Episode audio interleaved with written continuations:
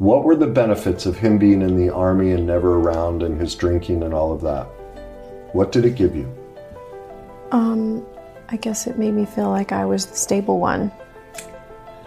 Uh huh. What else?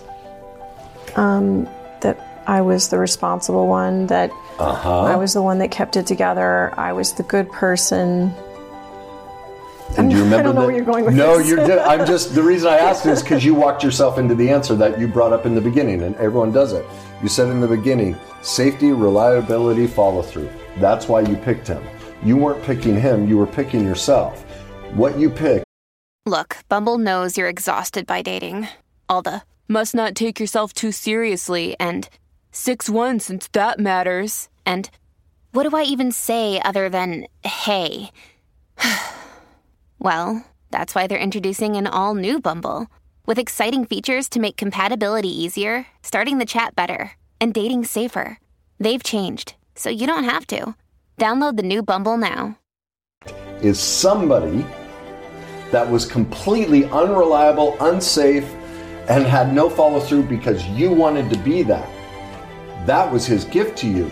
You're trying to teach yourself how to be that for yourself. And so we pick somebody who has none of that because you're using this is the manipulative part. We're using them to teach us about ourselves and what we need to do they become a proxy. So we're th- what happens is, is thank God he's unreliable. Because now what do I get? I get safety. I never have to be vulnerable with somebody who's an alcoholic and never there. Right? I get it. What do you get? I provide all of those things for myself. Amen. Now I was you- looking for it in a person. Amen. Now you tell me where he failed you.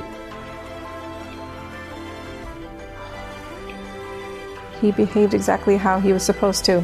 and just the way you wanted because you wanted to teach yourself how to be all these things and you did it without him. He's a gift. That's when you confront denial, you it's like right there.